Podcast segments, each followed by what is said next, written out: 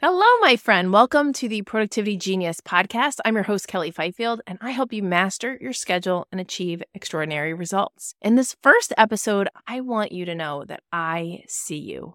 I totally understand where you are. If you are not killing it with time management, I was exactly like you for my entire life until very recently.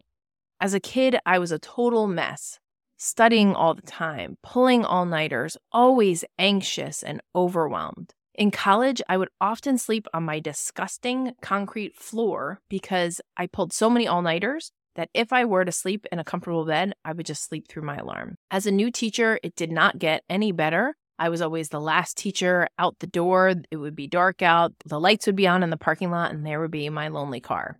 As a new mom, of course, with all of the extra responsibilities, that didn't help anything either. And that just gave me more things to do. And I was just always trying to get work done in the little cracks of time, feeling like a failure at work and a failure as a mom.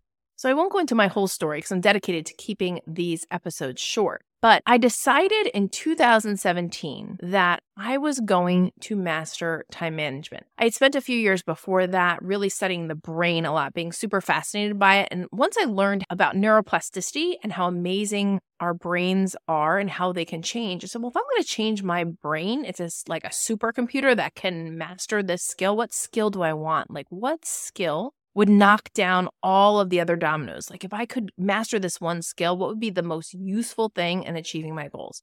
And I decided that that would be time management. If I could be amazing at time management, then I really believed I could do anything. So in 2017, I said, I'm going to give myself a full year to figure this out. And so I read every book I could find on time management. I bought all the planners and it did take me a little bit longer. In fact, it took me four and a half years to finally master time management. So I decided to create this podcast, a little bit meta, to save you time. I don't want to take you four and a half years to master time management. You're on the fast track.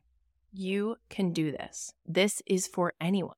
I'm a full time teacher, a full time director of operations. I'm a life coach. I'm a mom, and I'm a wife. I'm proud of what I do, what I accomplish, and how I show up in all of those roles. Most importantly, I'm not overwhelmed. I'm not worried all the time.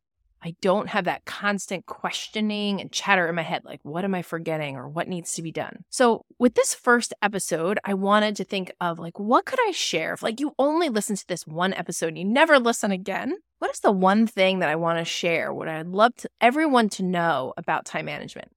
And the most important I think, thing for you to understand is it's not your fault that you aren't good at time management. There's two reasons people generally believe that they can't be good at time management. One is that they believe there's something wrong with them, right? They're just not designed to be good at it. Their brains just don't work that way. They see other people who are like relaxed and organized. They're on social media and they're vacationing and all their work is done. Their house is beautiful and they're like, they're killing it. What's wrong with me?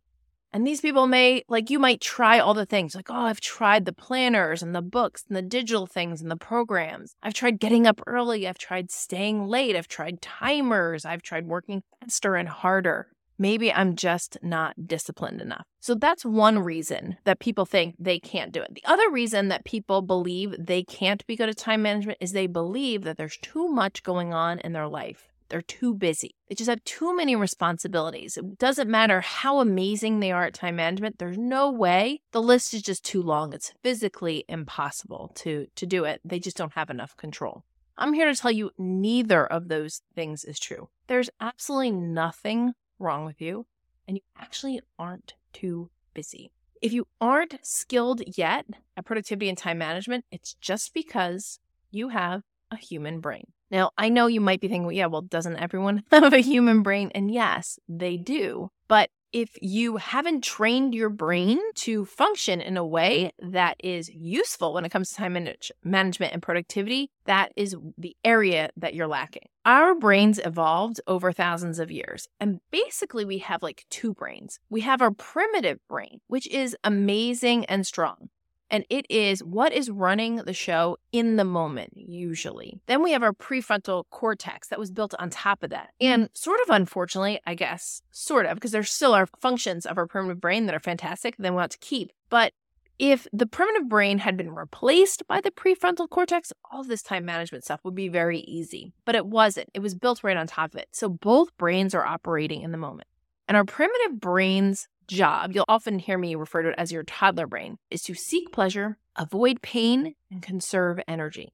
And it is what made us survive. So it's very good at convincing us to do those things. And it believes those things are very important but it doesn't really care about your goals or your dreams or your plans. It's just concerned with what's going on right now.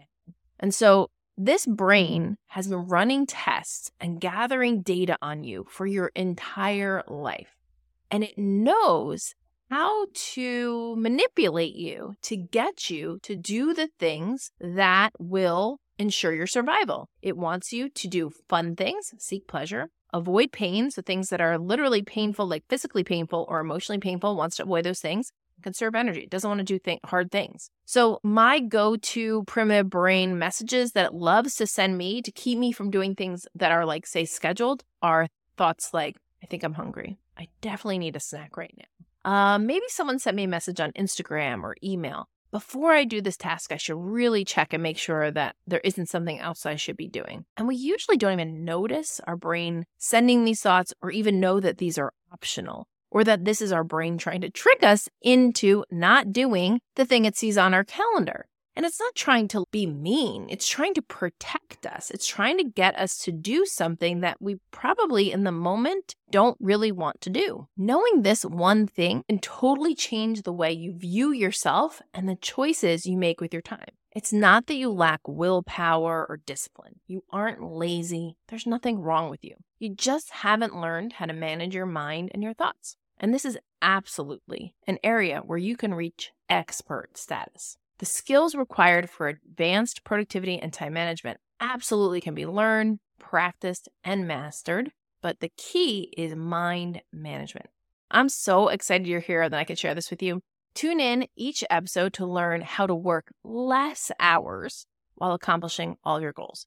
I know that seems like ridiculousness. Like, Kelly, hello, I don't have time to tackle the laundry, never mind tackle my wildest dreams. I know it seems impossible and maybe even counterintuitive that working less would be useful or helpful for getting more done. But for now, since we're just starting this journey together, I guess you'll just have to take my word for it. Or, at the very least, just consider that it might be possible. Like, if it were, wouldn't that be freaking awesome? Subscribe to the podcast so you never miss a new episode. I promise to keep the episodes short and easy to consume since I know currently time is an issue. Thanks so much for tuning in, my friend. See you next time.